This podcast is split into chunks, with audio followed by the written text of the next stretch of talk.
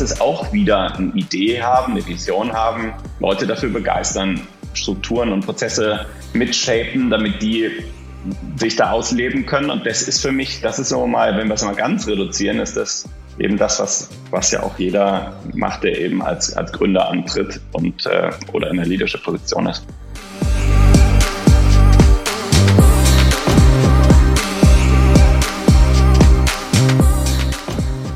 Hallo und herzlich willkommen beim Leaders 21 Leadership Podcast, deinem Podcast für Leadership, Business und viele weitere Learnings.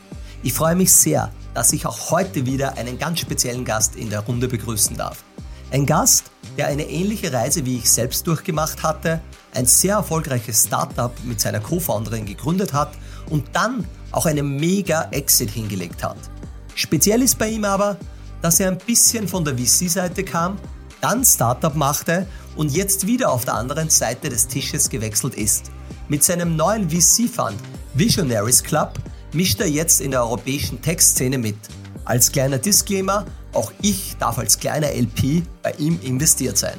Ein herzliches Willkommen, Sebastian Polly Pollack. Hallo Sebastian, Servus. freue mich total hier zu sein. Schön, dass ich dich da haben darf. Du darf ich vielleicht gleich mit einer Einstiegsfrage. Das Schöne ist ja, wir sind nicht vorbereitet und können direkt reinfragen. Was siehst du oder wie verstehst du heute Leadership und hat es eigentlich das Thema, wie du begonnen hast mit deiner Reise, war das der Begriff schon ein Thema für dich?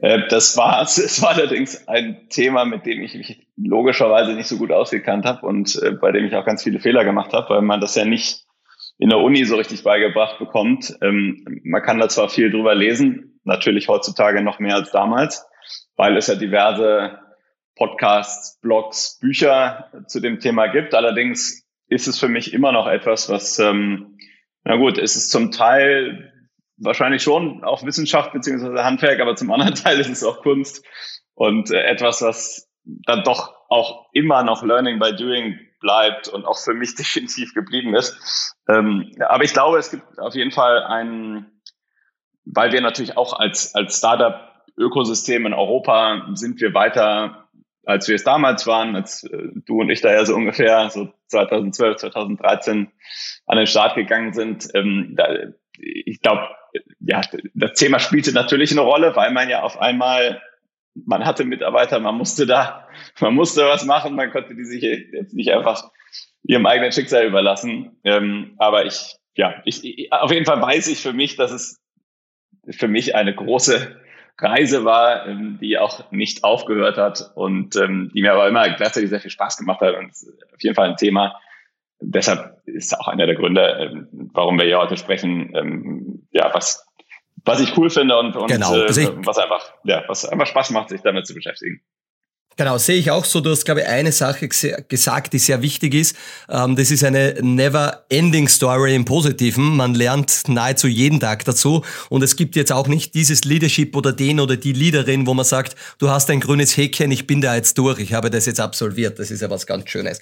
Vielleicht gehen wir ein bisschen zurück, äh, Polly. Wie hat denn deine Reise begonnen? Also ich weiß natürlich äh, einiges schon. Du bist ja ein, ein sehr beliebter Podcast-Gast, äh, was beim Philipp OMR-Podcast und links und rechts rechts äh, poppst du immer wieder auf äh, bei mir. Darum weiß ich schon ein bisschen von deiner Reise, aber unsere Zuhörerinnen und Zuhörer vielleicht noch nicht. Vielleicht gibst du uns noch so einen kurzen Abriss in dein Leben und auch immer, äh, wo hast du vielleicht erkannt, dass du auch dieses Unternehmerische irgendwie forcieren willst? Wo, wo ist das hergekommen? Klar, ähm, du musst mich aber stoppen, wenn es, äh, also da kann man ja, glaube ich, beliebig in genau, die Tiefe ich, gehen. Ich, ich mach's mal einmal genau. fix und dann können wir ja auch nochmal Doppelklick drauf machen, was auch immer dich dann interessiert. Also ähm, ich bin, naja, ich bin, ich bin jetzt nicht in einer klassischen Unternehmerfamilie oder sowas geboren worden.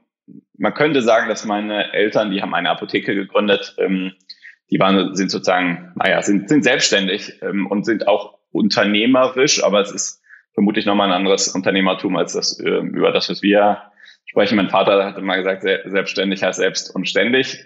Ich habe eigentlich die ganz andere Definition. Ich möchte das nicht immer selbst und auch nicht ständig machen, ähm, weil, weil das ja dann irgendwann auch die schönen Dinge des, des Leaderships sind, wenn man auch skalierende Organisationen aufbaut und ähm, dann auch irgendwann so ein gutes Team hat, dass man auch nicht ständig unterwegs sein muss. Aber genau, so bin ich das war mal so die, die auf jeden Fall die ganz frühen Formen der, der Berührung mit, mit Unternehmertum. Ähm, habe auch früh angefangen mal zu programmieren, habe da auch dann das irgendwann wieder sein lassen ähm, und bin dann eigentlich, naja, war so ein bisschen BWL studiert, ähm, habe dann da so ein bisschen die, die typischen BWLer Flausen im Kopf gehabt, Beratungen und sonst was und wäre da auch fast auf dieser Spur gelandet, muss ich sagen, ähm, wenn mich nicht in einem Kollegen... Darf ja, ich da natürlich. kurz reinhacken? Weil man hört das ja oft, Beratung war dann oft, also die typischen äh, Wege, bevor man dann in den Gründer oder das, den Gründerweg eingeschlagen mhm. hat.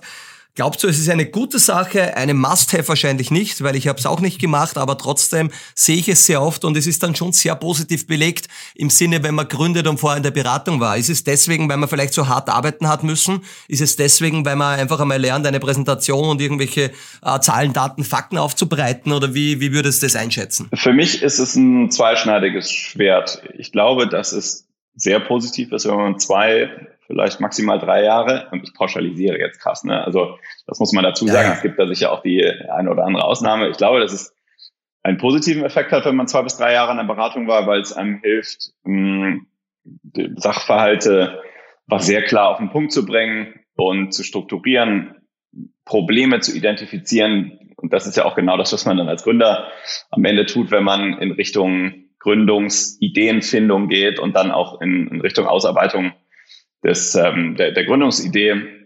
Also ich glaube, das ist schon mal ein, ein Thema, also dieses Probleme analysieren, auf den Punkt bringen.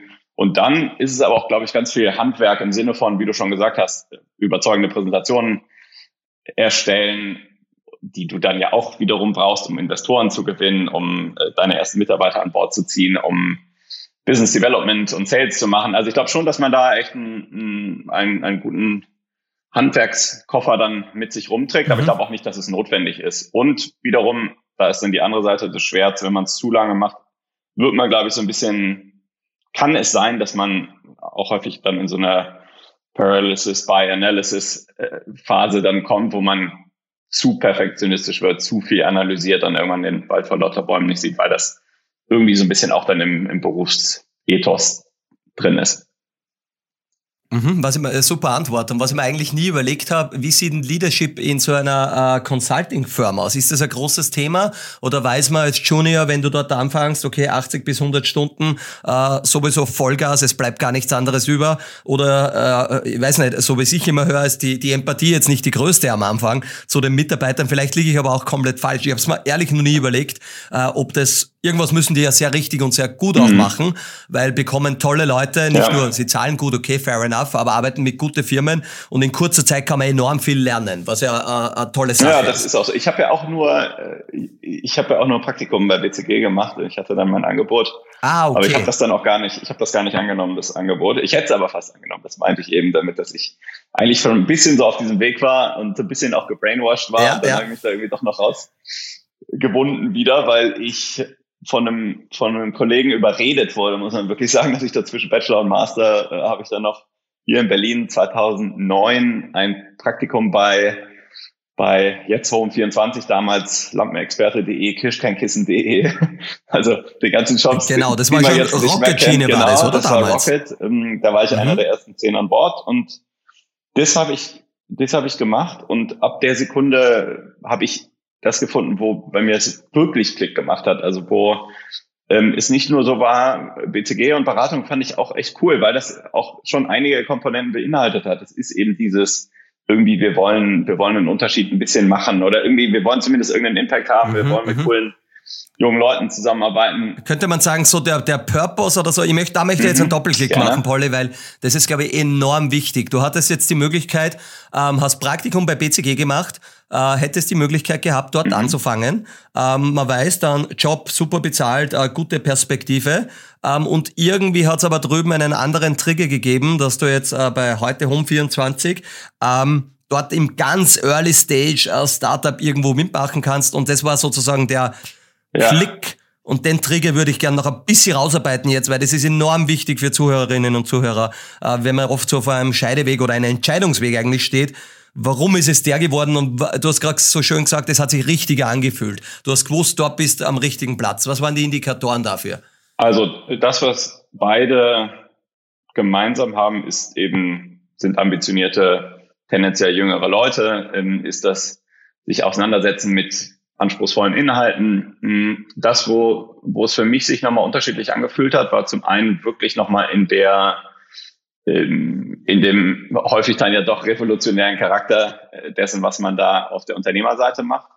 Also dieser, nochmal dieses extra Quäntchen an Mut und ähm, das völlig unpolitisch, also äh, jetzt nicht im, im politischen Sinne, im gesellschaftspolitischen, sondern im Konzernpolitik etc., was einfach überhaupt keine Rolle mhm. spielt. Und ich bin überhaupt kein, ich hasse dieses ganze Politik, interne Unternehmenspolitik rumgeblödel. Das ist mir einfach, das ist, das, das ist für mich immer Waste of Time. Insofern da habe ich sowieso keine Lust drauf. Ähm, und da hatte ich das Gefühl, dass es, das ist de facto so ungefähr bei Null bei einer Neugründung. Ähm, und auch nochmal tatsächlich, und das ist für mich der wichtigste Punkt, ist der, das Level zu dem insbesondere oder gerade auch schon junge Leute direkt vor der Uni oder vielleicht sogar noch vor der Uni oder während der Uni als Uni-Abbrecher, wenn du ins Gründungsumfeld gehst, du kriegst da einfach so wahnsinnig viel Verantwortung, wenn du möchtest. Und äh, das hat mich einfach, das hat mich so begeistert. Und das, das ist das, was ja. ich wirklich, wo ich dann mittlerweile oder damals schon gemerkt habe, das ist eigentlich für mich so ein, es ist eine Lebens, Wegsentscheidung. Und es ist nicht irgendwie mal, das mache ich jetzt, damit es gut auf dem CV aussieht oder damit ich auf LinkedIn schreiben kann, ich bin irgendwie digital Gründer oder sowas. Das ist für mich, das spielt überhaupt keine Rolle und spielte mit diesem, es hat jetzt einmal Klick gemacht, spielte das ab der Sekunde gar keine Rolle mehr, sondern für mich war dann eigentlich sowieso so Karrierefahrt und Karriereleiter und das ist jetzt hier irgendwas Lineares und so. Nee, das war für mich ab der Sekunde eigentlich egal, egal ja. und gegessen und auch welche Brand habe ich da jetzt auf meinem Lebenslauf.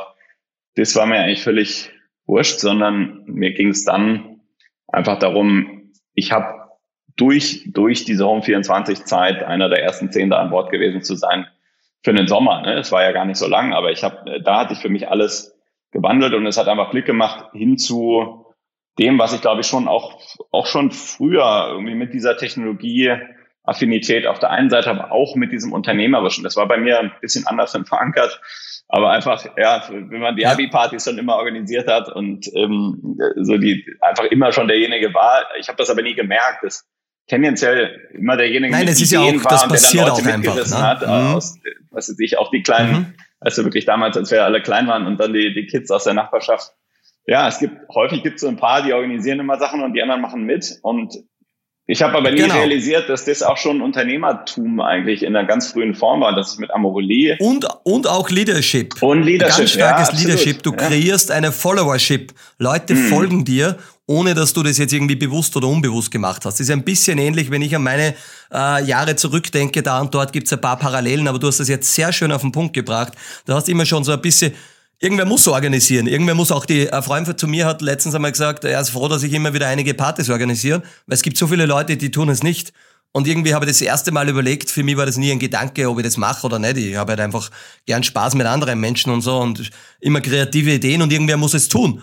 Und da müssen Leute auch folgen. Und irgendwo ist das doch dann eine Leadership-Eigenschaft, die du jetzt beschreibst, ja. die du wahrscheinlich gehabt hast, ohne es genau zu wissen genau. zu dem also Zeitpunkt. Das waren ja auch die Zeiten, da habe ich definitiv jetzt mit, mit 15 Jahren habe ich noch nicht über LinkedIn oder Xing oder meinen Lebenslauf nachgedacht, sondern Gott sei Dank. Das ist, ähm, das ist wirklich, das ist einfach so ein bisschen Intuition und das, ja, und, und ich glaube, dass ich eben bei Amorelie, letztendlich habe ich da dann nicht, nichts ich habe da ein paar andere Sachen natürlich gemacht, aber so grundlegend ist es auch wieder eine Idee haben, eine Vision haben, Leute dafür begeistern, Strukturen und Prozesse mitshapen, damit die sich da ausleben können. Und das ist für mich, das ist so mal, wenn wir es mal ganz reduzieren, ist das eben das, was, was ja auch jeder macht, der eben als, als Gründer antritt und äh, oder in der Leadership-Position ist. Der erste Partner, den ich euch vorstellen darf, ist das schnell wachsende Unternehmen Hello Again. Was ist Hello Again? Hello Again bietet dir eine maßgeschneiderte Loyalty-App mit angebundenen CRM. Das heißt konkret baut Hello Again eine App für dein Unternehmen und du erhältst somit tiefe Einblicke in das Kaufverhalten deiner Kunden und kannst direkt mit ihnen kommunizieren. Das maximiert natürlich am Ende des Tages deinen Umsatz und du lernst viel über das Kundenverhalten dazu. Wer sind die klassischen Kunden bei Hello Again? Aktuell sind es schon über 300 Kunden in Europa und dazu zählen erfolgreiche Unternehmen wie zum Beispiel das Handelsunternehmen Müller, MyShoes, Sport 2000, aber auch andere Industrien wie zum Beispiel Friseure, Gastronomen, Gemeinden, Tourismusverbände, Einzelhandel, Bäckereien und viele mehr. Um mehr über Hello Again zu erfahren, schau einfach nach dem Podcast auf helloagain.at oder helloagain.de vorbei und werde Kunde. Da warst du jetzt dort und dann genau. ist aber weitergegangen die Reise Richtung Amerika, oder? Genau, da war ich dann direkt nach dem Studium bin ich dann zu eVentures gegangen, habe dann ein paar Jahre als VC direkt in San Francisco verbracht und ähm, ja, habe wie wichtig war die Zeit für dich jetzt wieder, um auf die Gründung mhm. vorzubereiten und vielleicht auch aus Leadership-Perspektive, weil sowas hätte ich gerne gemacht. Irgendwie hat es da bei uns, ist vielleicht eine Ausrede, jetzt die Optionen nicht gegeben, äh, beziehungsweise habe mich mit dem Alter viel zu wenig noch ausgekannt in der ganzen Szene, aber äh, mir hätte es immer jetzt im Nachhinein taugt, so irgendwie immer da drüben gewesen. Englische Sprache, die Visionen, wie, wie prägend war die Zeit bei Ventures in San Francisco? Die war schon, die war auch wieder wichtig. Interessanterweise würde ich sagen, und das hat jetzt, ähm, das hat primär was mit dem, mit dem, mit dem, mit der Tätigkeit eines VCs zu tun. Ich glaube äh, sogar ähnlich wie in der Beratung, dass man es nicht zu lange machen sollte, bevor man selber gründet, weil äh, jetzt bin ich ja wieder VC, das heißt, ich kann das auch sagen. Ähm, VCs sind ja schon, wir schauen ja nach, nach Themen, die schon im Markt sind, sich da erste Anzeichen ergeben, dass sie sich da beweisen und dass es da, ähm, ja, dass es da irgendwie zu einer positiven Traction kommt.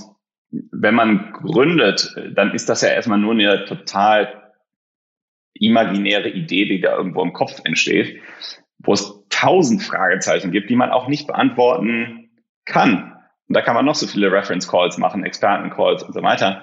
Man wird diese Fragen nicht beantworten können, es sei denn, man probiert es mhm. einfach. Und das ist das ist für mich Unternehmer und VC ist eher, naja, ich guck mal, auch hier überzeichne ich wieder so ein bisschen, auch wir und auch viele andere VCs investieren ja auch in Ideen, wenn sie noch, wenn sie nur auf dem Papier stehen und man einfach ins Team glaubt. Also ich will es jetzt auch nicht, ich will es nicht zu sehr überzeichnen, aber ich glaube schon, dass du so tendenziell ist auch manchmal schon wird, wird man wahrscheinlich, wenn man zu lange ja, was ist ich, eine, eine Dekade VC ist, ich glaube, dann fällt irgendwann das eigene Gründen vermutlich auch wieder schwer, weil man es, ja, wenn man ein bisschen dann zu perfekt, perfektionistisch vielleicht unterwegs ist und mhm. vielleicht auch und ganz zu schnell auf die Zahlen. Ja, genau und, und, ja. und vielleicht mhm. auch ähm, vielleicht auch irgendwann zu hohen Lebensstandard hat, muss man ja auch sagen. Genau, aber das war das war muss man auch fair das war mhm. E-Ventures ähm, mhm. für mich insofern spannend, als dass ich natürlich ganz viele ganz viele tolle Gründer da kennengelernt habe, die mich unglaublich inspiriert haben. Ähm, äh, ich habe begleitet. Gibt's ja kurzen Exzerpt, da war ja von Instagram Founder ja, über genau. Pinterest und so Namen, die du damals äh, hingebracht ja. hättest und gesagt, das wäre eigentlich gut zum Investieren. Na gut, also ich muss so, also erzähl uns in zwei die, Minuten ganz die, kurz. Die, ich, mein, ja. ich habe da mit so einem Typen, Kevin hieß der, habe ich hin und her geschrieben, dazu eine Photosharing-App gemacht namens Bourbon. Und ähm, da muss ich sagen, da habe ich einfach irgendwie habe ich da die habe ich irgendwann mal aufgehört Follow-up zu machen. Das war blöd, äh, denn Jahre später habe ich dann über Instagram gelesen, wurden gerade für eine Milliarde an Facebook verkauft. Und äh, der Gründer Kevin Systrom hat eben darüber gesprochen, dass Instagram ja eigentlich früher mal Bourbon hieß. Und ich so, scheiße, warte mal, jetzt muss ich nochmal reingucken in meine alten E-Mails. Und natürlich habe ich da mit Kevin Systrom hin und her geschrieben, dessen App damals noch Bourbon hieß und dann paar Wochen später Instagram geworden ist. Da habe ich allerdings, ja, da, das, das habe ich nicht so richtig gecheckt, ähm, wie spannend das eigentlich werden kann, weil die damals, die haben da irgendwelche äh, Whisky-Flaschenbilder, glaube ich, auf dieser Plattform gehabt und tolle Filter drüber gelegt. Ähm, Pinterest, das Thema, das habe ich allerdings echt früh gesehen, vor der Series A, also nach der Seed-Runde von Pinterest. Ähm, und die wollten dann demnächst ihre Series A raisen. Ich habe die kennengelernt, als sie da zu fünft irgendwo in einem kleinen Apartment irgendwo im, im Palo Alto saßen äh, oder in Mountain View und ähm, habe da schon gesehen, dass da einfach erste Anzeichen von Traction da sind, aber insbesondere hat mich das Konzept auch total fasziniert und ja, das Investment hätten wir mal machen sollen. Also ich habe da echt auch hart für gekämpft. Ähm, bei OMR habe ich neulich gesagt, dass die 15 Milliarden wert sind mittlerweile. Ich glaube, äh, danach habe ich nochmal nachgeguckt. Ich glaube, äh, jetzt sind es auf 40, 40 oder 50 mittlerweile. Genau, ähm, also da, genau. ich habe, ich mir etwas vertan. Ich habe auch vor ja, vor drei oder vier Jahren, wann habe ich Ben getroffen, den CEO, ja, auch in ja. San Francisco drüben. Ähm, und haben wir dann beim Börsengang irgendwann gedacht, naja, weiß ich nicht, weiß ich nicht, mhm. aber ein bisschen äh, nicht viel investiert. Das hat also das alles Thema, gut das gepasst, hätte ich so gerne gemacht. Und das war aber auch für mich dann ein Grund. Und es, es gab sicher auch, vermutlich gab es auch irgendwelche, es gab eine Logik, warum wir es dann nicht gemacht haben. Ähm, allerdings war das schon für mich dann auch irgendwie, wann kam dann irgendwann auch zusammen, dass ich gemerkt habe, hm, Vielleicht bin ich auch, eigentlich also ich muss eigentlich machen, selber oder? gründen und ich glaube auch, dass ich nicht so ein, jetzt mal in Anführungsstrichen zwischen uns beiden, also auch gerne zwischen uns und, äh, und jedem, der diesen Podcast hört, ich habe, ich war auch noch total grün in den Ohren. Also ich hatte ja, ich habe immer so ein bisschen nach außen so getan, als, als wüsste ich jetzt genau, wie, wie sowas funktioniert. Aber ich, ich habe ja, ich kam gerade von, ja, du, ich, ich, ich kam gerade ich kam gerade von der Uni, jetzt war ich hier VC und habe da mit irgendwelchen Top-Gründern zusammengesessen. Aber ich wusste ja gar nicht, wie sich das eigentlich anfühlt, auf der anderen Seite so richtig zu sein. Und ich wollte spätestens seit dieser Home24-Zeit, ähm, ich wollte einfach selber gründen. Und deshalb bin ich dann da rausgegangen. Aber ich habe eben, ich habe, um nochmal den, den einen letzten, ein, ein letztes Silicon Valley Takeaway, was für mich sehr wichtig ist, das nochmal hier auch, auch anzusprechen, ist dieses, ähm, Paying Forward, äh, dieses positive Karma-Thema, was man, was ich hier aus Deutschland gar nicht so sehr kannte, weil es hier häufig so war, ey, ich mache dir eine Intro, aber nur wenn sie mir nützt, so ungefähr, oder ich mache mir eine Intro, aber äh, was mhm. machst du dann für mich? Und da Silicon Valley Spirit ist ja ganz anders. Schönerweise ist das, ist das, ist der ja auch in Europa angekommen, würde ich zumindest sagen, dass hier in unserer Szene ist ja würde da ist ganz meinen. viel, was, da denkst du gar nicht drüber nach, hier mache ich jetzt im Flo wirklich eine Intro zu dem und dem. Nö, denke ich nicht drüber genau. nach, wenn es dir hilft, dann mache ich das. Und ja, vielleicht kommt, und das ist eben dieses Paying Forward, dieses positive Karma-Denken, dass man dann doch irgendwie denkt, naja, du, ähm, wer weiß, äh, vielleicht, vielleicht kommt da ja irgendwann mal was zurück auf irgendwelchen verschlungenen Wegen, aber muss auch nicht. Also ich glaube, das, das nochmal als Abrundung meiner aber Silicon Valley Zeit. Ja. Und Schöner Abschluss von der Silicon Valley Zeit. Vielleicht darf ich ganz kurz einhaken da, weil ich habe das eigentlich auch nie anders kennengelernt, als wie Paying Forward nennst das du, aber auch dieses gewisse Vertrauen zu haben, geben und nehmen. Ähm, ich habe mittlerweile verstehe ich schon, wenn wenn jemand nur äh, nimmt sozusagen mhm. und dann muss man sich auch vom Menschen oder von was auch immer irgendwann oder Unternehmen oder da und dort einmal trennen. Aber eigentlich ist es eines der schönsten Dinge ja zu geben, ähm, jemand anderen irgendwo weiterzuhelfen in einer nächsten Ebene und irgendwie baut man Vertrauen auf auf und über das Vertrauen bekommt man dann normalerweise irgendwann auch was zurück. Es ist ein bisschen wie, äh, ich sage immer, wenn Leute in was investieren, jetzt irgendwas lernen und so, der Reward kommt nicht nach drei Wochen, der kommt vielleicht auch nicht nach drei ja. Monaten, der dauert oft drei Jahre, aber dann ist er irgendwo da. Oder ich würde mir immer trauen, dich, wir sehen uns nicht jeden Tag und telefonieren nicht jeden Tag, aber wenn ich was brauche oder so, das, oder du schreibst mir irgendwas, dann ist es so, äh, wie sagt man, also ganz normal, dass ich das jetzt mache oder mhm. so. Warum? Weil da so eine Grundvertrauen da ist und wenn man das auf einem guten Level aufbauen kann. Und ähnlich ist es auch wieder in der Leadership-Perspektive. Wenn der Führungs- die Führungsperson ein Vertrauen Mitarbeitern gegenüber aufbaut, dass eine Ehrlichkeit da ist, äh, dass so ein Paying Forward da ist, nämlich auch wenn einmal Dinge nicht funktionieren, dass man weiß, man kann über Fehler reden, Fehlerkultur und all diese Themen, ähm, dann ist es ein gesundes Verhältnis und mit so Leuten kommt man halt weiter oder gefühlt arbeitet man oder verbringt man mit so Menschen gerne mehr Zeit, als wie wenn da immer so eine Skepsis da ist. So ist meine Wahrnehmung. Ja, sehe ich genauso.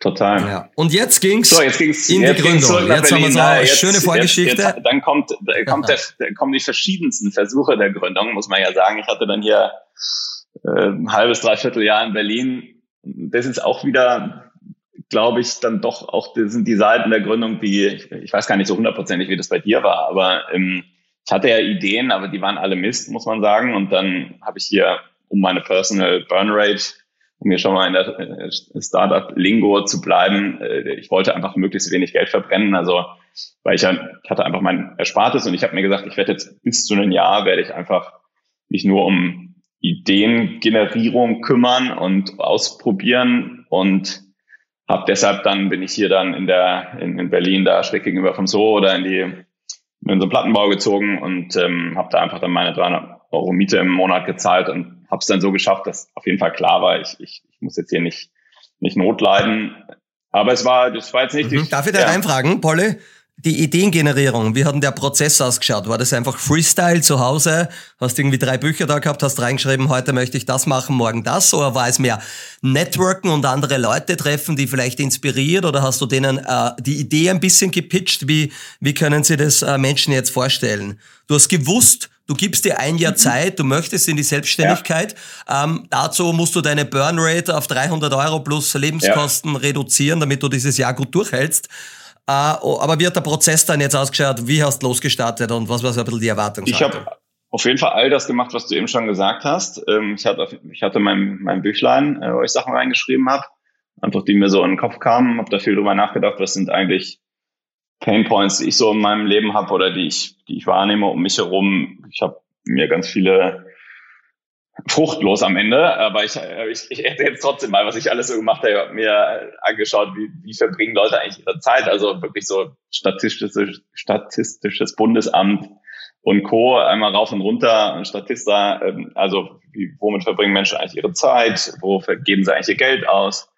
Hm, dann habe ich wirklich gelbe Seiten von A bis Z, A wie Arztpraxis, Z wie Zoofachhandel, über alle unterschiedlichen Branchen einmal nachgedacht und überlegt, wie wie könnte man da eigentlich, welche Painpoints könnte, könnte es eigentlich geben und wie könnte man sie lösen? Muss ich allerdings jetzt schon mal sagen, eine kleine Conclusio vorwegnehmend, viel zu oberflächlich. Also ich bin da gar nicht tief so richtig reingetaucht. Deshalb habe ich da, glaube ich, auch nicht so die ganz tollen Themen gefunden. Äh, ich würde es jetzt ein bisschen anders machen. Ich würde jetzt sagen, gar nicht so schlecht vielleicht der Approach, ähm, da mal von A bis Z mal durchzugehen, mal aber sich zum einen zu überlegen, was begeistert mich eigentlich selber, also welche Bereiche finde ich eigentlich auch wirklich spannend und dann ähm, nicht mit, mit 150 Bereichen, sondern eher mal mit fünf Bereichen wirklich dann mal Zeit zu verbringen. Wenn, wenn man wirklich sagt, es ist der Zoofachhandel, dann auch mal einen Monat im Zoofachhandel arbeiten und ähm, mit, mit ja. 50 Leuten sprechen, die in dem Bereich sind und dann irgendwann, glaube ich, ein viel besseres Gefühl dafür haben, was könnte man da eigentlich machen.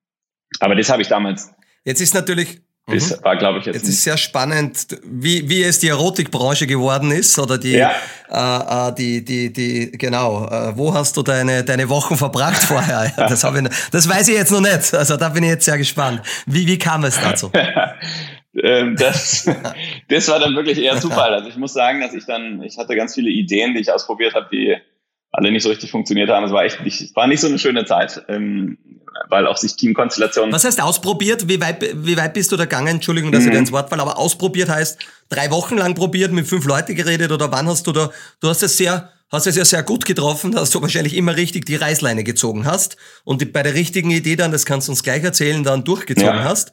Aber das ist noch so vom Prozess oder war das ein Es war schon so, also manche Sachen, das hatte alles unterschiedliche Stufen, unterschiedliche Phasen, in denen wir es dann gekillt haben. Also teilweise war es wirklich nachdem man mal so eine, haben wir vorhin über Berater gesprochen, mal so ein bisschen so eine Berater, Berater-Style-Präsentation für sich selber gebaut hat, einfach mal in die Zahlen reingeschaut hat, mal ein, so ein oberflächliches Business Model gebaut hat, dann schon gemerkt, hm, nee, irgendwie, da werden einfach nicht genug zusätzliche Profit Pools erschlossen. Äh, das ist einfach, irgendwie ist das nur eine Umverteilung, das funktioniert nicht. Oder es, das, hat keine Chance, jemals profitabel zu werden oder Markt ist zu klein. Das sind ja Sachen, die man dann merkt ähm, oder zu viel Wettbewerb. Also das ist dann eher so Desk Research mäßig. Dann gab es schon noch die nächste Phase, wo wir auch Sachen angefangen haben zu bauen, wirklich als Prototypen. Das hätten wir vermutlich noch ein bisschen mehr machen sollen. Also ich glaube, wir waren jetzt waren hier und da waren wir so ein bisschen so diese Lean Startup Mentalität von von Eric Rees, ähm, die das kann ich auf jeden Fall empfehlen, dass sich das mal anzuschauen. Sagt ja schon einfach keine richtigen Produkte bauen, aber einfach mal 10, 12 Landingpages bauen, äh, zusammenhacken, ein bisschen Online-Marketing draufschalten und gucken, was passiert, ohne dass man überhaupt mhm. das Produkt hat, was dahinter steht. Das hätten wir noch mal ein bisschen mehr machen sollen. Wir waren, glaube ich, schon irgendwie, das war so ein Spirit, den vermutlich gab es ihn, aber wir waren, ich weiß auch nicht, haben wir einfach irgendwie nicht so richtig gemacht. Ähm, bis dann irgendwann naja, also wir, wir waren auch schon mittendrin, irgendwelchen dann wirklich auch, was wollten wir bauen, Analytics für Pinterest. Also für irgendwelche Merchants wollten wir dann so quasi das Google Analytics für Pinterest bauen, weil die das selber nicht hatten. Naja, also alles irgendwie entweder technisch zu komplex und oder einfach kommerziell nicht so spannend. Und dann haben wir irgendwann gab es dann Fifty Shades of Grey, kam als Buch raus in Großbritannien, wurde auf einmal hier in Deutschland überall gelesen. Okay. War absoluter Mega-Bestseller und Hype da mhm. haben wir dann das erste Mal angefangen, darüber nachzudenken, warum es eigentlich nicht so, ja, also warum gibt es eigentlich nur offline und Bahnhofsdistrikt mäßig und einfach irgendwie genau, schäbig Oldschool und Oldschool, irgendwie schlimme schäbig, Produkte genau. für etwas, was ja, mhm. wir haben ja alle vermutlich mal irgendwie eine Beziehung in unserem Leben und ähm, ja, warum, warum gibt's dafür nichts, was inspirierend und cool und für die Mitte der Gesellschaft und eher so Cosmopolitan Vogue-Style ist und ähm, dann gleichzeitig haben wir, ja, haben, kamen da, glaube ich, wirklich viele Sachen zusammen. Also, wo wir auch gedacht haben, na, okay, wir sind doch die Apple-Generation, wir sind auch die Zalando-Generation, wir wollen ähm, online shoppen, wir wollen Produkte, die hochwertig sind und die wirklich auch einen Designanspruch haben. Und mhm. ja, das war dann so ein bisschen unser Perfect Storm, wo wir dann wahrscheinlich die ersten waren. Und zwar Lea, die du ja auch gut kennst, ähm, meine Mitgründerin damals und, und ich, die dann einfach zu zweit da losgelegt haben und gesagt haben, jo, ähm, das ist, wir, wir haben es uns natürlich auch nicht nur von dieser, aus dieser Visionssicht angeschaut, sondern auch mal die, die harten Business-Fakten, soweit es denn ging, abgeklappert, haben gesehen, da gibt es einfach de facto gab es keinen, der das so gemacht hat, der wie wir, mhm. der einfach auch diese, mhm. die komplette, diesen Bereich mal komplett neu gedacht hat und gesagt hat, wie, was passiert denn, wenn man den auf den Kopf stellt und wenn man den für eine ganz andere Zielgruppe denkt. Und das, das so, das, das war mal das eine. Dann haben wir uns die, die Economics dahinter angeschaut. Ich kannte das ja noch von Home24, wo wir, wenn sich jemand einen Tisch für 200 Euro bestellt hat, dann musste dieser Tisch gelagert werden, hat viel Platz weggenommen, musste verschickt werden. War im Zweifelsfall, war das jetzt hier nicht das kleine DHL-Päckchen, sondern das war halt große Sonderspedition. Dann hat es den Leuten nicht gefallen, wurde zurückgeschickt. Also da gab es schon im E-Commerce echt viele Themen, die ich auch noch kannte, die aber auch von, ja. von einem Zalando und Co. kannten. Und dann haben wir gesehen bei Amorelie, das, was dann Amorelie werden würde, naja gut, also für 200 Euro ist das Paket ist dann relativ klein, nimmt wenig Platz im Warehouse weg, die Retouren sind super gering, hast echt hohe Margen, kannst da irgendwann wahrscheinlich auch ein Eigenmarkenbusiness ausbauen, was wir ja auch gemacht haben, sehr erfolgreich. Und genau. Ja, wir fanden das ganz spannend. Was wir natürlich nicht realisiert haben, ist, äh, wir kamen ja beide so ein bisschen aus diesem Rocket Performance Marketing Umfeld. Lea hatte dafür Groupon in Asien aufgebaut und wir haben gedacht, ach ja, wunderbar, das ist ja so ein Thema, das können wir jetzt einfach über Performance Marketing skalieren. Naja, das ging nicht. Haben wir aber auch viel zu spät gecheckt, muss ich sagen. Also, weil einfach Facebook und Google sehr restriktiv waren, was, was so Werbung anbelangt. Mit und, Werbung. Ähm, mhm. Das heißt, wir, wir waren eigentlich so ein bisschen dann, wir hatten gestartet und waren auch schon mittendrin, haben dann realisiert, oh, ähm, eigentlich müssen wir ja komplett Market Education machen und wir müssen, es gibt ja, es gibt ein bisschen Pull, aber eigentlich viel zu wenig. Wir müssen, wir müssen äh, eigentlich diesen Pull selber generieren. Ergo, wir müssen Push machen. Ähm, wir müssen eigentlich PR jetzt mal machen. Wir müssen Branding machen. Wir müssen wirklich eine Marke aufbauen und so sind wir irgendwann dann auch Richtung TV gekommen, Richtung Pro7 und die haben uns dann ja irgendwann auch gekauft, 2018 dann. Eine kurze Unterbrechung für einen unserer Podcast-Partner. Das Telekommunikationsunternehmen Magenta. Internet, Mobilfunk, TV. Bei Magenta gibt es wirklich alles, was dein digitales Leben besser macht, aus einer Hand. Und das lohnt sich natürlich auch für Magenta-Kunden. Denn mit der praktischen Magenta 1 Vorteilswelt profitierst du für das einfache Kombinieren deiner Tarife von exklusiven Vorteilen wie doppelten Datenvolumen und günstigeren Preisen. Kombiniere jetzt auch du deine Tarife und spar dir bis zu 10 Euro monatlich auf magenta.at. Aber jetzt wart ihr zwei Co-Founder, kann man sagen, mhm. Lea und du ähm, mit der Vision, äh, natürlich mit, ich sage jetzt, einen ganz guten Background schon einmal, was Unit Economics und so betrifft. Also ähm, das war bei mir ganz anders, also null Background, null Plan, sondern einfach Produkt bauen, äh, ein bisschen andere Szene, aber wie hast du jetzt gesagt, okay, äh, Lea, wir müssen ein Team aufbauen, wir brauchen Mitarbeiter. Konntet ihr aus eurem Netzwerk schon einmal gut mitnehmen? Habt ihr diese Followership gehabt? Ihr habt natürlich auch medial da, ich habe ein bisschen recherchiert, da ist einiges passiert, über Amorelie wurde geschrieben, es war, es war neu, mhm. es war jetzt nicht verboten, aber es war so ein bisschen äh, trotzdem irgendwie, hm, kann das sein? Kann man das überhaupt ähm, machen? Äh, wie wie kam es zu den ersten Mitarbeitern? Wie habt ihr die Leads aufgebaut? Oder habt ihr dann verstanden auch, okay, jetzt übernehmen wir Führungsverantwortung? Oder war das wie, ähnlich wie bei uns damals so, Runde von 5, 10, 20 Mitarbeitern, alles irgendwo Friendship und wir arbeiten, was das Zeug hält äh, und let's do it und es gibt nur Vollgas sozusagen. So war es auf jeden Fall. Also wir sind auch wir sind ja bei mir de facto im Wohnzimmer angefangen und dann einfach nur zu zweit mit der Idee. Dann haben wir irgendwelche Jobplattformen dann mal unsere ersten Stellengesuche eingestellt, haben das vermutlich auch über Facebook, was ja damals haben das ja noch Menschen genutzt, haben wir das gepostet. Ähm, das war aber damals dann noch so, dass das Leute überhaupt nicht, also auch unsere Freunde gar nicht liken wollten, weil ihnen das irgendwie peinlich war.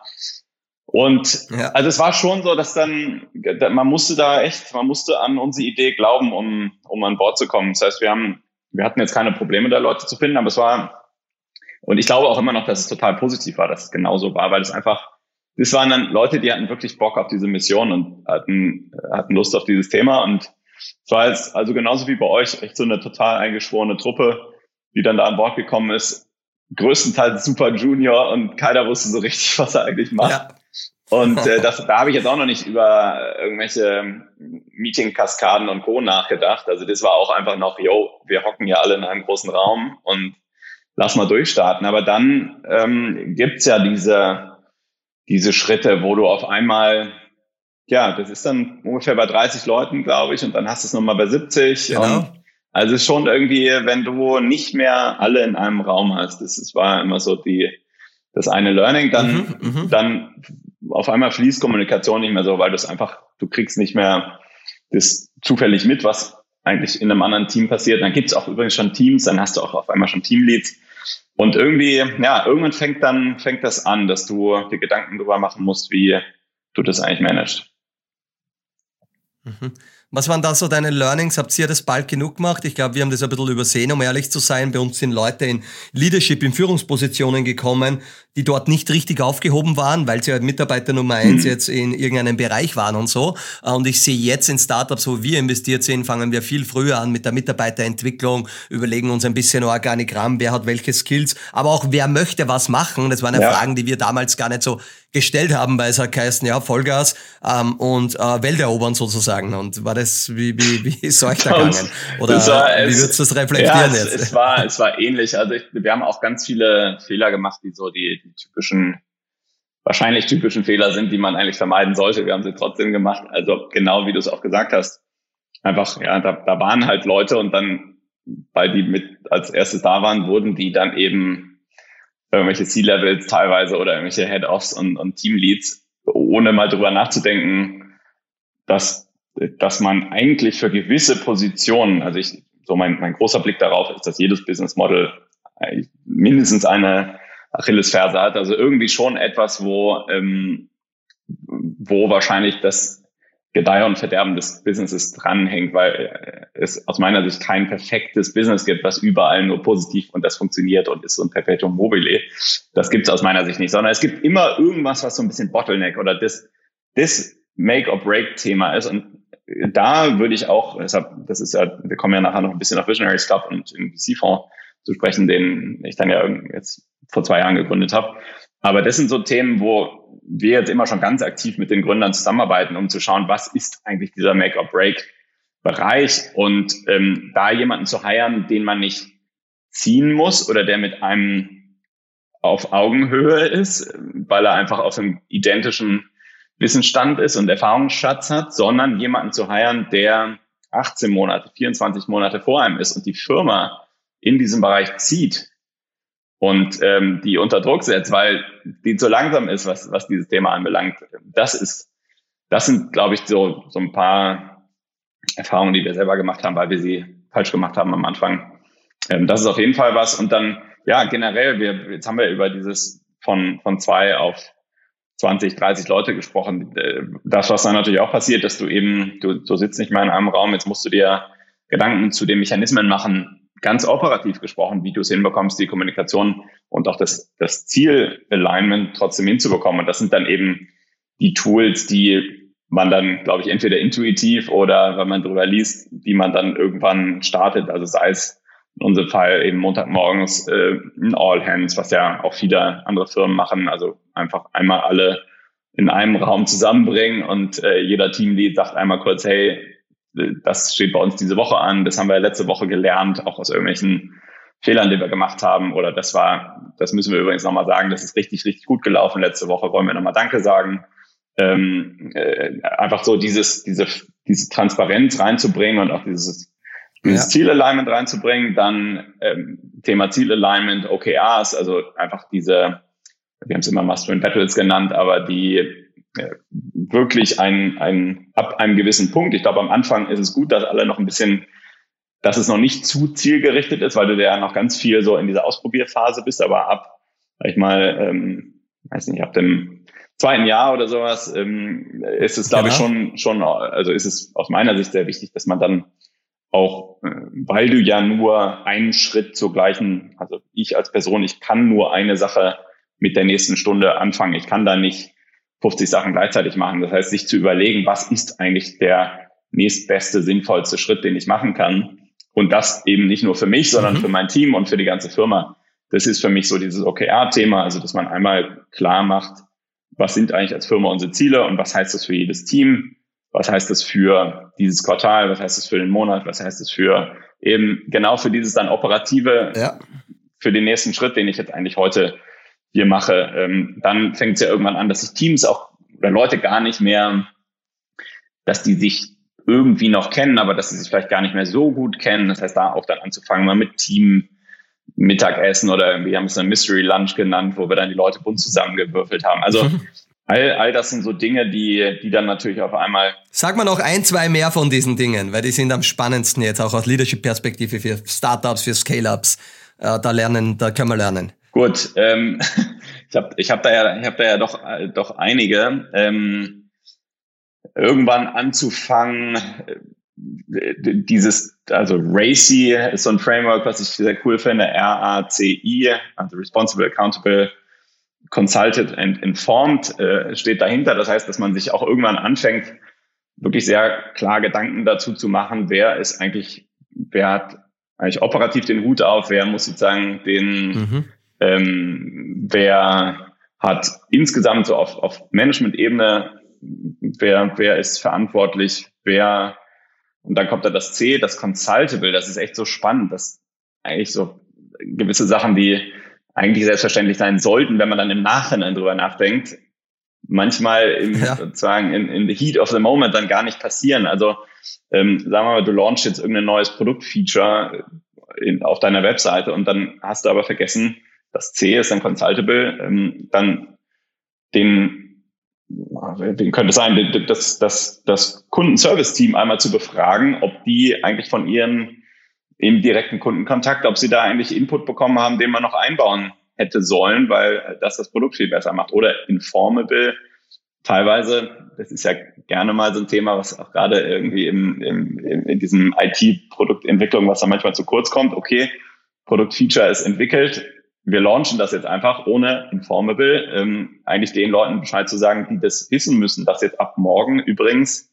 dass das und das Feature Live ist auch wieder Kundenservice. Dann ruft ein Kunde an und fragt, hey, ähm, wie kann ich das jetzt eigentlich bedienen? Und der Kundenservice weiß noch nicht mal, dass es das überhaupt gibt. Also es hört sich total banal an, aber es sind eben Sachen, die, die ja. irgendwie nicht so richtig stattfinden.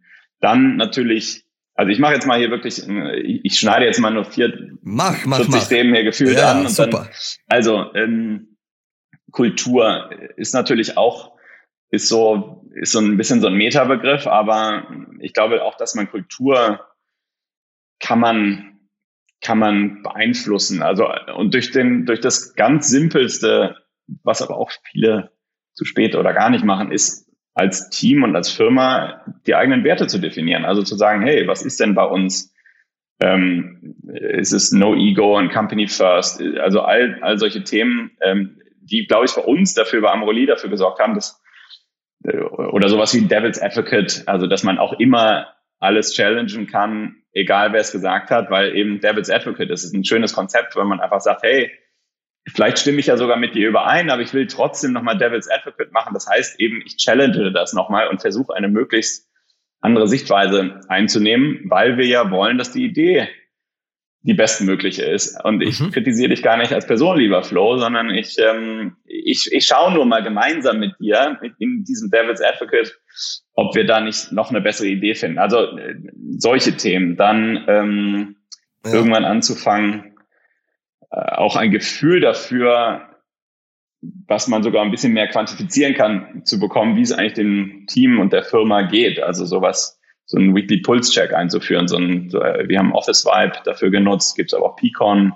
als cooles Tool. Ähm, einfach kriegst jeden Tag, jede Woche kriegst du so ein paar Fragen, klickst einmal ein bisschen rum, ähm, dauert keine zwei Minuten, aber über Zeit aggregiert sich so ein echt sehr granulares Bild darüber, wie eigentlich insgesamt so die, die das Befinden in der die Firma Stimmung. ist, die Stimmung ist, aber auch dann auf Teamebene, was natürlich auch gerade für die Teamleads unglaublich spannend ist, um für sich auch nochmal zu verstehen, wie, was mache ich eigentlich gut, was mache ich nicht so gut, mit wem müsste ich eigentlich mal sprechen von meinen anderen mhm.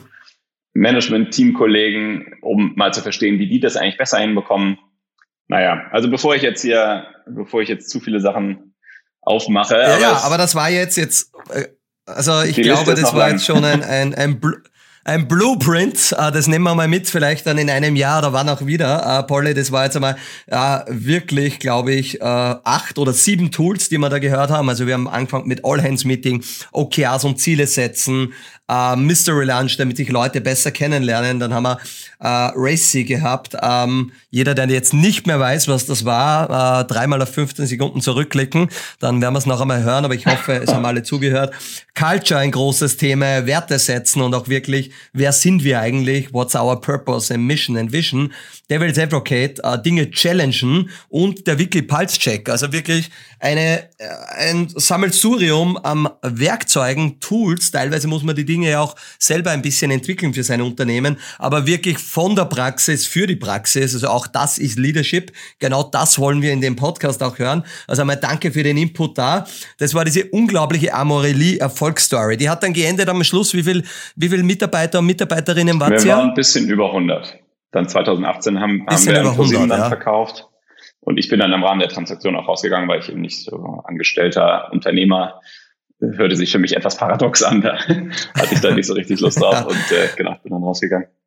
Ja. Also schon sehr gut gewusst, wo die Reise dann hingehen soll. Bevor wir jetzt in drei, vier Minuten dann äh, zum Visionary Club kommen, da war dann dazwischen ein bisschen die spannende Auszeitphase, wo wir uns ja eigentlich mhm. dann auch ein bisschen mehr kennengelernt haben, weil du warst mir da einiges an Zeit voraus mit deiner Auszeit und ähm, ich habe dann einfach einmal, wie ich es oft im Leben mache, wenn ich neue Dinge mache, schau ja mal, wer, wer hat neue Dinge gut gemacht und wen gibt's da vielleicht, den man fragen kann. Und da kam der Polly dann in, in mein Leben sozusagen und erzähl uns noch ganz kurz so in ein paar Minuten so ein bisschen über deine Auszeit und auch auch ähm, die eine Sache, die ich sehr spannend gefunden habe, auch mit dem, mit dem Kloster und vielleicht auch, was hast du da aus Leadership-Perspektive für dich mitgenommen? Also für, für den Sebastian, für den selber, ja. oder hast du was mitgenommen? Das auf jeden Fall. Ähm, also ich habe ich hab mir, ich hab mir gesagt, ich nehme mir jetzt mal mindestens sechs Monate meine Auszeit. Ich glaube, die Betonung liegt eben auf mindestens, weil das, du kennst es ja selber, es ist ja schon, man kommt gerade eigentlich aus dem aus so einer, aus einer Sache, bei mir war es eben Amorelie, kommt man raus, dann irgendwie so komplett auf die, auf die Bremse zu treten, ist erstmal ungewohnt und ich glaube, da gibt's dann ja auch hier links und rechts gibt's dann so ein paar Angebote, hey, Polly willst nicht das, willst nicht jenes. Da erstmal dann wirklich mich dazu zu zwingen und das war eben mal dieses, die, das Mindestkriterium von sechs Monaten, dass ich gesagt habe, nein, äh, ich mache einfach erstmal nichts, was so richtig mit Business zu tun hat und habe dann, ja, habe einen Monat in, in der Küche als Koch gearbeitet von einem Restaurant, einfach als, als unbezahlter Prakti. Und ähm, habe hab dann mal versucht, kochen zu lernen, war jetzt nicht ganz erfolgreich, aber hat auf jeden Fall Spaß gemacht. Dann bin ich viel gereist und habe dann unter anderem eben auch diese zehn Tage in einem Schweigekloster verbracht und durfte dann nicht sprechen, schreiben, lesen, Sport machen, Leuten in die Augen gucken, sie anschauen, äh, gestikulieren keine Mimik, kein gar nichts. Also das war, äh, war hart. Und gut, ich bin da. Ich, Magst du es noch einmal sagen? Die, die Methode heißt Vipassana. Wie? Für heißt die, das. Vipassana. Genau, das mhm. Und das gibt es weltweit eigentlich. Und, ist, mhm. ist nicht, nicht religiös, also komplett von jeglicher Konfession losgelöst. Ähm, was war, was war deine Motivation, Polly, sowas, sowas zu machen? Ähm, einfach der Kick, das zu tun oder über sich selbst äh, ein bisschen auf Leadership zu kommen? Mhm. Achtsamkeit ist ja. eine ganz wesentliche Eigenschaft im Leadershipsbereich, dass ich weiß, wo ja. stehe ich, wo ist meine Umgebung, wer bin ich eigentlich? Mhm. Äh, aus welcher Motivation heraus kam das bei dir? Das, du hast irrsinnig viel geschafft, das, das muss man auch kurz reflektieren. Erfolgreich, äh, Exit, ähm, ein Traum in sehr jungen Jahren sozusagen verwirklicht, eine gewisse finanzielle Unabhängigkeit und, und, und. Ähm, und ich, bei mir war es ja sehr ähnlich und da steht man trotzdem da und dort einmal ein bisschen in dem leeren Raum und so, what's next? War das auch so ein bisschen in der Erfindung wichtig oder ja. erzähl ja, uns das ein bisschen? Auf jeden Fall. Es war eine gute Mischung aus dem, was du gerade gesagt hast. Es war schon dieses, ich glaube, also auch wirklich inklusive des dritten Aspekts, dass es auch eine Herausforderung war. Ich, mir hat das mal einer meiner besten Freunde erzählt vor vielen Jahren und dann hatte ich das jedes Jahr wieder auf meiner Zielliste, was ich in dem Jahr schaffen will. Und habe ich immer wieder gute Ausreden gefunden, um es nicht zu machen, weil ich da schon, hat da echt, habe da schon äh, wirklich Respekt vor gehabt. Zehn Tage ist, ja, ist ein Drittelmonat, das ist echt lang, ähm, jeden Morgen um vier aufzustehen und dann zwölf, dreizehn Stunden zu meditieren. Das war, es war auch tough. Ähm, deshalb, ich glaube, die, die Sorge hatte ich nicht ohne Grund. Also das auf der einen Seite aber noch mehr wirklich dieses mal nur mit mir sein, in mich reinhören, keine Ablenkung haben und, und einfach mal schauen, was dann eigentlich so passiert. Weil das natürlich auch in dieser spannenden Phase der, was mache ich eigentlich als nächstes, was habe ich eigentlich schon gemacht, was macht mich eigentlich aus, das war da, glaube ich, auch sehr spannend, mal sowas zu machen. Und dritter Punkt ist dann eben etwas funktionaler gesprochen, Fokus, Awareness, ähm, selber die, die Fähigkeit im Moment zu sein, sich selber wahrzunehmen, andere wahrzunehmen, ähm, dieses kleine, diese Nuancen auch in, in Kommunikation wahrnehmen zu können, das ist auch etwas, was man aus meiner Sicht durch Meditation sehr gut schulen kann und das jetzt einfach mal in so einem Meditationsbootcamp, muss man echt sagen, mal zu machen, zehn Tage. Ich habe davor auch schon meditiert, aber das war, naja, es war krass. Ich glaube, ich würde sogar echt sagen, vielleicht nicht damit anfangen, sondern lieber mit so einer halb, also so semi-silent mal drei, vier Tage sowas zu machen. Das habe ich auch davor schon mal im Allgäu gemacht. Wirklich, war für mich sogar noch mal lehrreicher als das. Aber es war, es war auf jeden Fall spannend und naja, kurze Rede, langer Sinn äh, lange Rede, kurzer Sinn, so andersrum. Ich bin dann, ähm, ich bin über dann diverseste Wege und viel Nachdenken bin ich dann eben zu dem Punkt gekommen, dass ich gesagt habe, ich möchte gerne das, was ich so, haben wir auch heute nicht nur über das gesprochen, was, was gut gelaufen ist, sondern auch das, wo ich, wo wir auch Fehler gemacht haben, ähm, wo, aus dem man sich auch immer unglaublich viel lernt. Ich möchte das gerne weitergeben. Mir hat es schon immer viel Spaß gemacht, Gründern zu helfen und sie zu, zu supporten, weil mein Herz einfach total für Gründer, Gründung und Gründertum generell gesprochen schlägt. Und deshalb bin ich dann, habe ich dann mir überlegt, ich würde gerne eben den, den gemeinsam mit meinem Mitgründer Robert, den ich auch einfach schon als sehr guten Freund schon sehr lange, mittlerweile neun Jahre kenne, ähm, der selber gegründet hat, mit Emmaus das an Zalando verkauft hat, dann sehr erfolgreich einen ersten Fonds gegründet hat, ähm, wo ich auch investiert war und der für mich einfach so ein total genialer Kopf ist, der, äh, von dem ich auch weiß, dass ich da unglaublich viel wiederum von ihm lernen kann und wo wir uns sehr gut ergänzen. Ähm, ich vermutlich eher noch mal ein bisschen mehr Operator, eher einfach wirklich genialster Investor, den ich mir nur, den ich mir vorstellen kann. Und dann haben wir eben gesagt, ja, was, also mhm. zum einen, was passiert denn, wenn wir das zusammenschmeißen und ähm, auf der anderen Seite eben beide als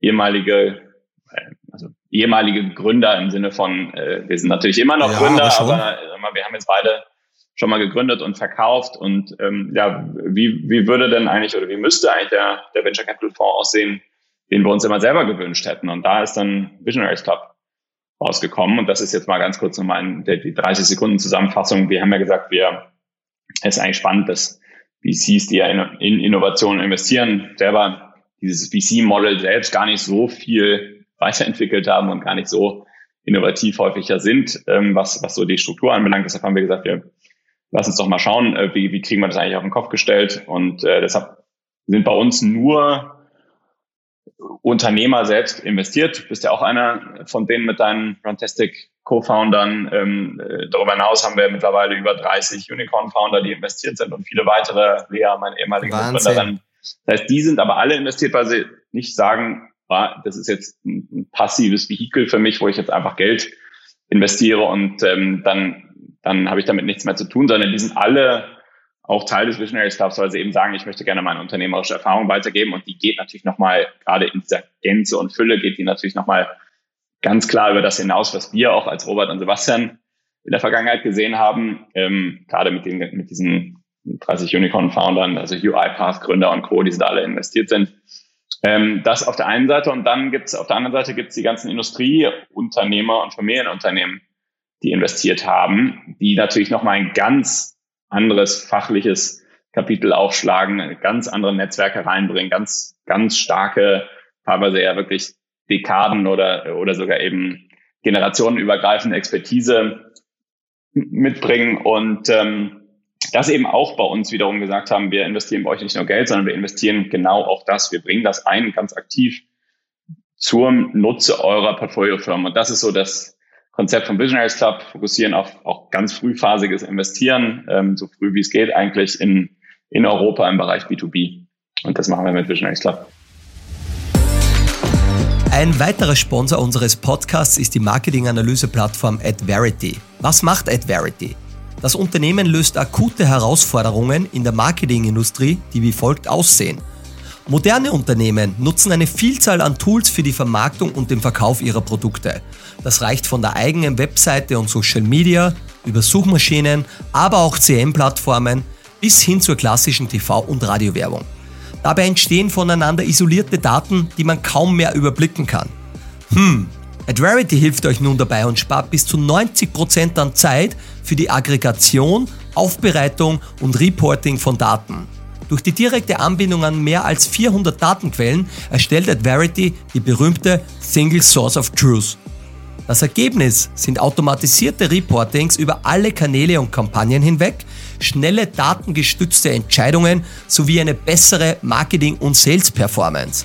Wer das gerne selber ausprobieren möchte, der geht auf adverity.com und meldet sich dort für eine kostenfreie Demo an. Also für alle, die jetzt zuhören und jetzt ganz Early Stage Phase sind, äh, Startup, einmal Visionaries Club, äh, die Webseite, alles online einmal anschauen und sich auch wirklich, äh, wenn es spannend ist, beim Polly oder Robert, seinen Kollegen melden. Ich selber darf ja mit dabei sein und sehe da schon, was da unglaublich Tolles passiert und man muss eines, äh, kann ich zu 100 Prozent unterstreichen, also dieser Vibe, diese Ehrlichkeit, dieses Leadership, diese, dieser Netzwerkgedanke, den ihr dann natürlich auch pflegst, der lebt da drinnen auch. Also ich weiß genau, wenn du mich irgendwo bittest, kannst du einmal da drüber schauen, kannst einmal mit die Founder reden und so. Das ist echt ein Netzwerk, wo man das Gefühl hat, ich kenne ja nicht alle von den LPs, äh, von den Limited Partners, aber wenn man wo was braucht, dann ist es so irgendwie äh, die Regel, du bist auch im Visionary Club, ähm, äh, da arbeitet man, da ja. hilft man sich und mhm. so. Also wirklich noch einmal für alle Zuhörerinnen und Zuhörer echt spannend und ich bin echt froh, auch hier ein Teil sein zu dürfen. Also sehr, sehr cool. Somit hast du jetzt die Seite des Tisches natürlich ein bisschen gewechselt. Schaust dir jetzt die Startups an, siehst da wahrscheinlich gegenüber oft den jungen Polly sitzen in seiner Motiviertheit, Naivität und so. Ähm, wie wichtig ist da jetzt Leadership, wenn du junge Gründerinnen und Gründer anschaust und denkst da, was sind so die Skills? Ist es das Motiviertsein? Ist es das Brennen für das Produkt? Ist es aber auch vielleicht schon diese Followership zu generieren, äh, damit ihr Investmententscheidungen macht? Da reden wir jetzt noch zwei, drei Minuten drüber und dann hätte ich noch die letzten zehn Minuten ein bisschen damit verbracht. Habe ja ein paar Leadership-Fragen für dich vorbereitet, ähm, dass wir da noch reingehen. Klar, ähm, lass, lass, lass uns mal versuchen, uns da ranzutasten. Ich finde es gar nicht es, es gibt da ja nicht diese eine Antwort, ähm, weil, weil Menschen ja schönerweise auch, auch sehr unterschiedlich sind. Da sitzt dann manchmal der kleine Polly, manchmal der Flo, äh, manchmal auch ganz andere auf der, auf der anderen Seite. Und das ist auch, oder irgendwie eine Mischung.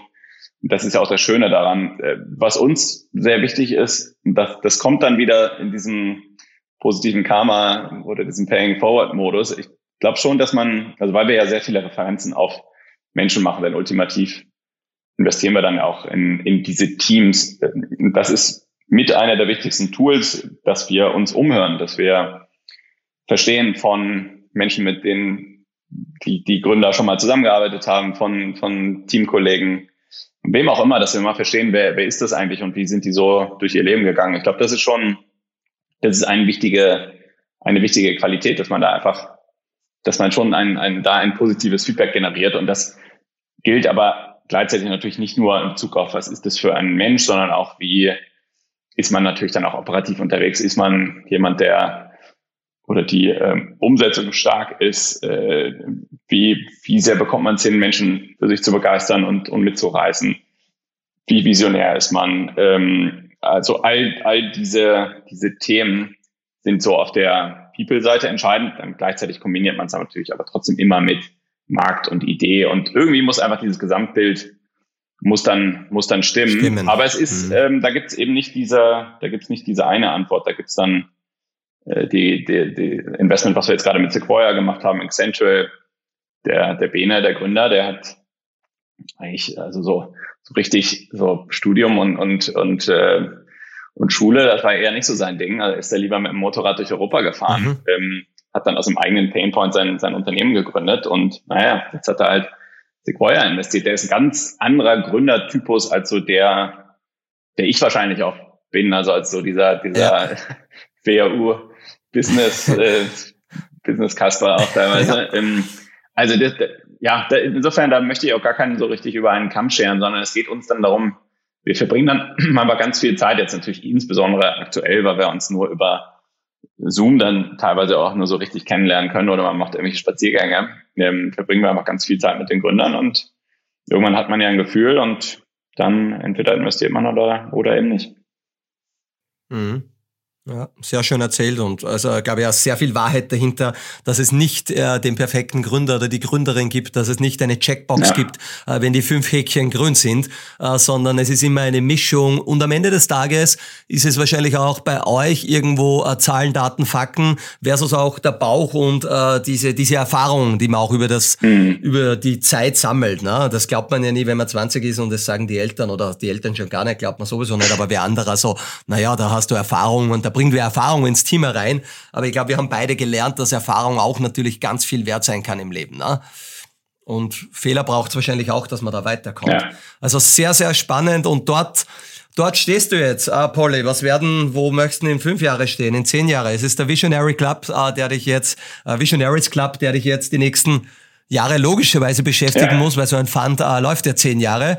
Ähm, ihr habt es dann gerade noch einmal erweitert. Wie groß ist der jetzt oder wie groß ist der jetzt geworden? Da sind wir jetzt bei, das sind so in, insgesamt, Entschuldigung, jetzt habe ich hier schon Wortfindungsschwierigkeiten. Kein Problem. Das, insgesamt ähm, sind wir jetzt bei über 100 Millionen, die wir da verwalten. Ähm, ja, haben da einfach, habe ich ja schon gesagt, haben wir echt einfach spannende Leute an Bord. Und für uns ist das einfach, das ist unsere Gründung. Also das ist die, die nächste Gründung. Das ist ja auch, muss man ja sagen, ich meine, wir, wir sind jetzt seit knapp zwei Jahren unterwegs. Du musst ja die ganzen Sachen machen, die du auch, die ich am Anfang von Amroli gemacht habe und auch währenddessen, also Team hiren und, und ähm, dann auch ausbilden oder enablen, muss Marketing Klar, machen, ja du musst operatives machen, Arbeiten, ähm, du musst Du musst Podcasts, machen, Podcast da kommen so Leute wie ja. ich und kleben dir an der Backe. Ah, Gott, Gott, ja.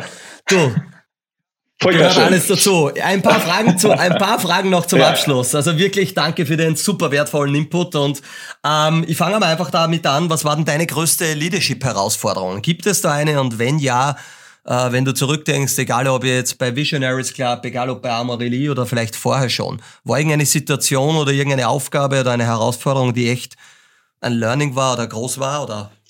Ja. Wenn, wenn nicht skippen wir, doch, oder? Doch, ja, doch, na super. Natürlich. Also ich gehe, ich gehe sie gerade alle mal im Kopf durch. Ich mache es mal ganz, ganz plakativ und ganz äh, operativ. Und ich weiß nicht, ob das, das ist vermutlich nicht die größte gewesen, aber definitiv eine. Und das ist, glaube ich, gerade auch für diesen Podcast schön, weil sie auch ziemlich am Anfang ist und weil sie mir eine schlaflose Nacht mindestens bereitet hat. Und zwar das erste Mal jemanden zu kündigen. War für mich ein absoluter, äh, also die Vorstellung allein war schon Horror, weil ich einfach ich mag ja Menschen irgendwie dann doch sehr gerne und ich mochte auch diese Person sehr gerne und ich habe es in meinem Kopf, und das ist übrigens ein weiteres Konzept, in seinem Kopf zu trennen, Person von Rolle. Das habe ich damals irgendwie, da, da, ich, hatte ich noch nie drüber nachgedacht.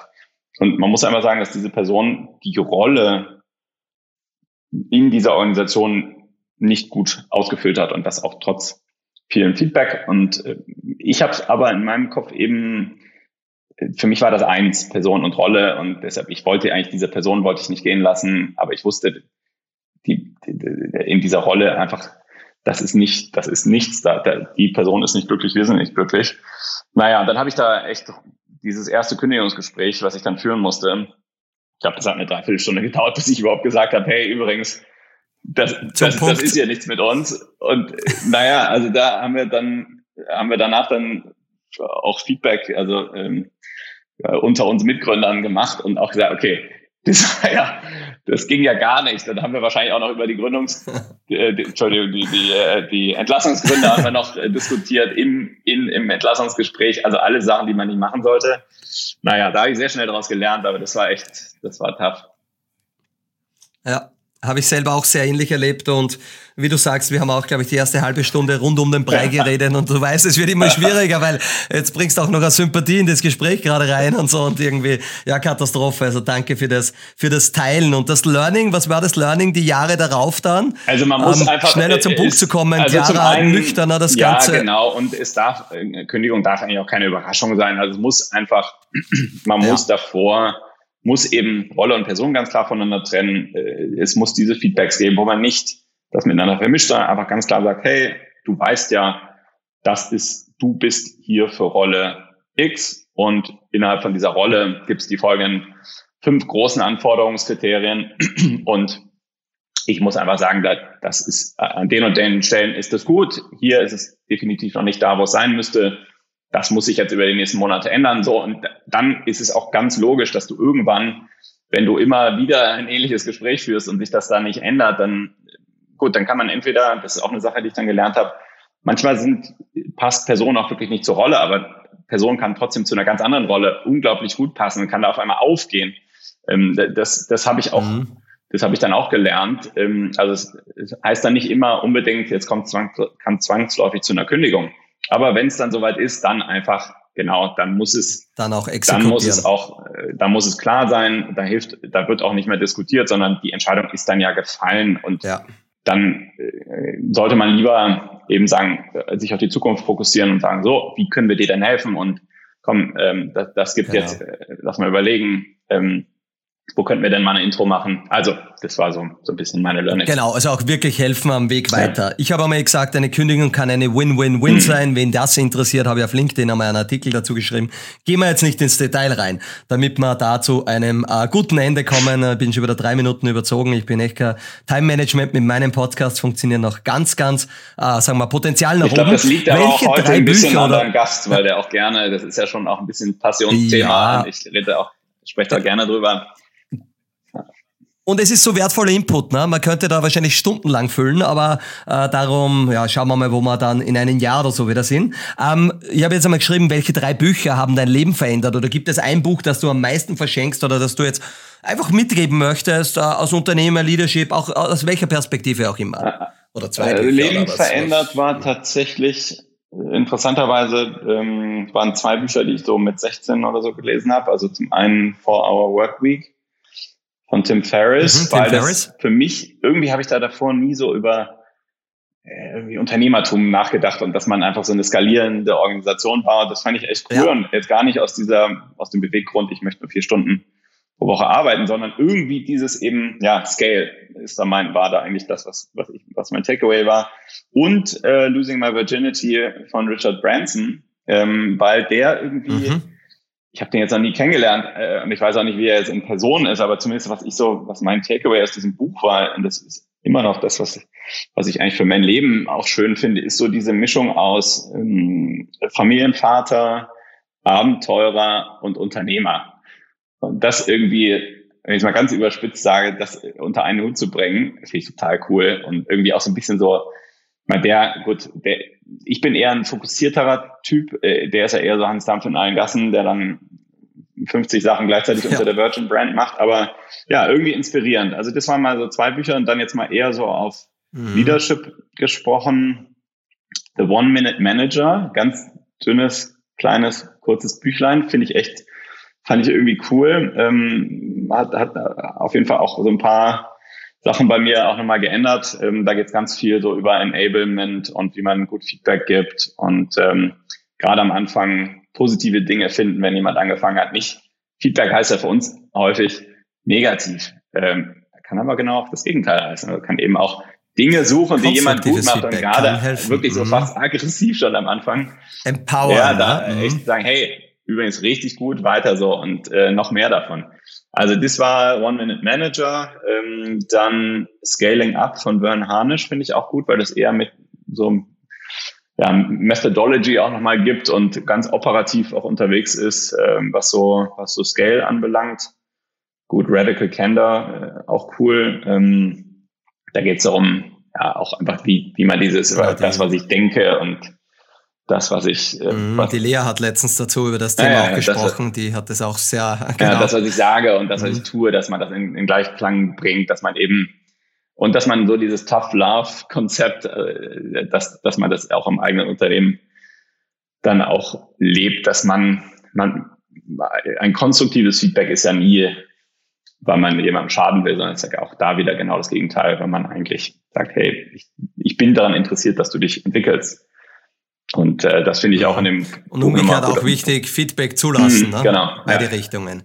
Ist ja auch immer ganz schwierig. Ja. Mhm. mhm. Super, also eigentlich jetzt schon vier, vier gute Tipps, äh, die die Leser da mitnehmen können. Äh, ich werde schauen, dass ich die auch irgendwie in den äh, Meeting Notes verlinken kann. Und last but not least, ähm, ich habe hergeschrieben, gibt es irgendeinen Lieblingsfehler, den du im Leben gemacht hast und hat er dich positiv beeinflusst? Also zwei Fragen sind es eigentlich nicht, das ist so die vorletzte. Wo du sagst, der war gut, dass, ich, dass der Polly den Fehler irgendwann im Leben gemacht hat, weil der hat mich irgendwo geprägt. Also der, der Fehler, der da eigentlich doch kein, nicht so richtig ein Fehler war. Ähm, lass mich mal überlegen. Es, ich habe jetzt, ich habe keine, keine klare Antwort, die mir jetzt direkt einfällt. Also ich glaube, dass so, das, was man manchmal vielleicht als Fehler gesehen hat, möglicherweise, wenn man irgendwie dann doch äh, in der Uni äh, dann doch manchmal auch ein bisschen bisschen mehr gechillt hat oder ein bisschen mehr gefeiert hat. Und äh, das wird einem dann vielleicht hier und da mal als Fehler ausgelegt. Aber ich finde das im Nachhinein immer noch sehr positiv, äh, weil das ja schon. Genau, ist ein schöner, guter ja, Fehler. Also mhm. schon so eigentlich zu sagen, naja, im Nachhinein irgendwie, ich will meine, als ich jetzt vor fünf Jahren 30 geworden bin, fand ich das eigentlich ganz schön, dass ich, dass ich für mich wusste, hey, ich habe irgendwie meine 20er, da habe ich so wirklich aus dem Vollen in allen Bereichen geschöpft, sowohl unternehmerisch, ähm, aber auch privat. Und ja, ich habe äh, ich, ja. ich hab eben nicht nur, ich bin nicht nur fokussiert auf eine Sache, sondern ich habe äh, wirklich so das, das Leben gelebt zu haben. Insofern, du merkst schon, das ist, ich sehe das jetzt nicht als Fehler, aber ich glaube, theoretisch könnte man einem das auch, wenn man äh, noch in der Uni ist, vielleicht wird einem das manchmal von Eltern oder wem auch immer auch ein bisschen negativ mhm, ausgelegt. Aber ja. ich fand's, ich finde es immer schön, eigentlich, naja, den, den Moment auch ein bisschen zu genießen und auch wirklich ja, zu, leben zu leben und zu genießen. Und, ähm, ne? Jetzt nicht, nicht immer nur auf, das ist jetzt die, die eine Bucket, in der ich unterwegs sein will, wo ich erfolgreich sein will, sondern eigentlich zu ja. sagen, ich meine, ich habe meine, zum als letzten Punkt hier, ich habe da meine sechs, meine sechs Buckets und da ist eben Business eine davon, aber ansonsten gibt es da noch Gesundheit und ähm, die Beziehung, äh, Familienfreunde, persönliche Weiterentwicklung und ähm, naja, ich glaube, wenn man es irgendwie schafft, da so ein, so ein, so ein gutes, ausgewogenes Leben. Da, ein Gleichgewicht, eine Balance ja, ja, dann, zu finden. Äh, ist ein mhm, guter Weg mhm. zum Glück. Ja. Ist eine gute Überleitung zur letzten Frage, die habe ich genannt. Was war dein bestes Investment in deinem Leben? Ähm, das kann jetzt sein in ein Unternehmen, das kann sein in dich selbst, das kann sein, um Zeit zu sparen, das kann sonstiges sein. Also die Herleitung war jetzt eh schon ganz schön. Ähm, Gibt es da eines oder ist es ein ongoing Investment oder wie, wie würdest du es beschreiben? Ähm, ich bin es gibt so, so ein paar Entscheidungen in meinem Leben, die ich getroffen habe, die, wo ich sagen würde, dass ich wahrscheinlich jetzt heute nicht der wäre, der ich bin oder auch nicht das machen würde. Ähm, das fängt, das fängt irgendwo mal an, mal ein Jahr ins Ausland gegangen zu sein während der während des Gymnasiums, ähm, dann tatsächlich auch an die WHU gegangen zu sein für mein Bachelor war für mich sehr wichtig und das ist, hat irgendwie immer noch für mich eine große Relevanz wegen des Netzwerks und einfach auch wegen des Spirits ich da hatte. Dann mal dieses Praktikum bei Home 24 gemacht zu haben, war sehr wichtig und es war echt. Mhm. Deshalb, ich würde auch immer jedem dazu raten, ja, auch so Praktika, so viel es nur geht und irgendwie auch so unterschiedlich, wie es nur geht. Wir erinnern uns, ich musste ja so ein bisschen auch dazu überredet werden. Das war unglaublich wichtige Entscheidung. Und dann natürlich, ja, Silicon Valley und selber gründen, ähm, jetzt den Fonds zu starten, das sind alles wichtige Entscheidungen. Und dann, naja, letzten Sommer geheiratet zu haben und jetzt demnächst Vater zu werden. Gratuliere. Ja, gratuliere. Du hast mir so eingehend, bevor wir gestartet haben, gesagt, ich habe fast Gänsehaut bekommen. Also freue mich sehr, sehr, sehr schön. Ähm, und ich glaube, die Quintessenz, die man da jetzt raushört aus deiner Frage, es ist nicht ein bestes Investment, es ist zu dem richtigen Zeitpunkt das richtige Investment. Das war auf mhm. der einen Seite Ausbildung, das war mal viele Praktika probieren, das war auch den Schritt zu gehen, über den großen Teich hinweg nach Amerika einmal zu gehen, aber auch einmal die richtige Auszeit, äh, zu genießen ist ja gar nicht so selbstverständlich, ja. weil äh, das muss man auch lernen. Das ist ja auch ein Kampf, jetzt runterzuschalten als Unternehmer.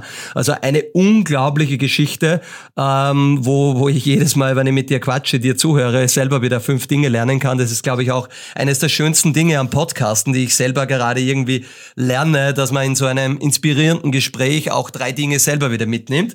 Ähm, ich darf und muss und kann jetzt eigentlich nur sagen, Vielen, vielen Dank, äh, Sebastian, Polly, äh, für, die, für deine Zeit, für deine Ehrlichkeit, für deine Offenheit. An alle Zuhörerinnen und Zuhörer, äh, ihr findet äh, den Polly natürlich auf LinkedIn unter Visionaries Club. Ähm, aber ja, wenn man es in Google einmal eingibt, die ersten fünf Seiten Suchergebnisse, ähm, findet man wahrscheinlich die verschiedenen Lebensphasen, äh, die wir jetzt da und dort natürlich nur angerissen haben. Ähm, das war heute einer der uh, Podcasts, der ersten Podcast von Leaders 21. Das ist ja quasi ein bisschen unser neues Startup, wo ich uh, als Gründer und ein bisschen mitarbeiten darf. Wir wollen Leadership uh, im 21. Jahrhundert in die Welt rausbringen, weil wir glauben, dass es sehr wichtig ist, dass Menschen die Dinge verändern heutzutage und nicht nur die Software. Haben wir jetzt viel dazu gehört. Ja, Sebastian, was steht noch an heute? Wie geht's weiter? Ich habe wie jeden Tag treffe ich noch spannende Gründer leider ja gerade nur virtuell, aber Sehr cool. freue mich drauf. Und, ähm, aber auch das wird sich wieder genau. ändern. Genau, und ich habe noch äh, mit unseren Portfoliofirmen machen wir ja auch unser, unser Weekly Joe Fix, ähm, wo es natürlich auch ganz viel um Leadership und Co. geht. Also da habe ich heute auch noch zwei Termine und ja, ich, ich bin gespannt, was der Tag so bringt. Es hat Super. mir auf jeden Fall echt richtig viel Spaß gemacht. Ich würde mich auch freuen, von jeder angehenden oder jedem angehenden Gründer zu hören. Ähm, Sebastian at, at visionaries.vc ist meine E-Mail-Adresse, also gerne einfach schreiben, so früh wie es geht. Wir brainstormen auch, wir brainstormen mit, wir sind auch selber Unternehmer und ähm, ja, vielleicht kommt man da ja sogar zusammen und dann wird ein Investment raus. Sehr, sehr cool. Vielen Dank, äh, Sebastian, ähm, und hoffentlich bis bald in der realen Welt. Vielen lieben Dank.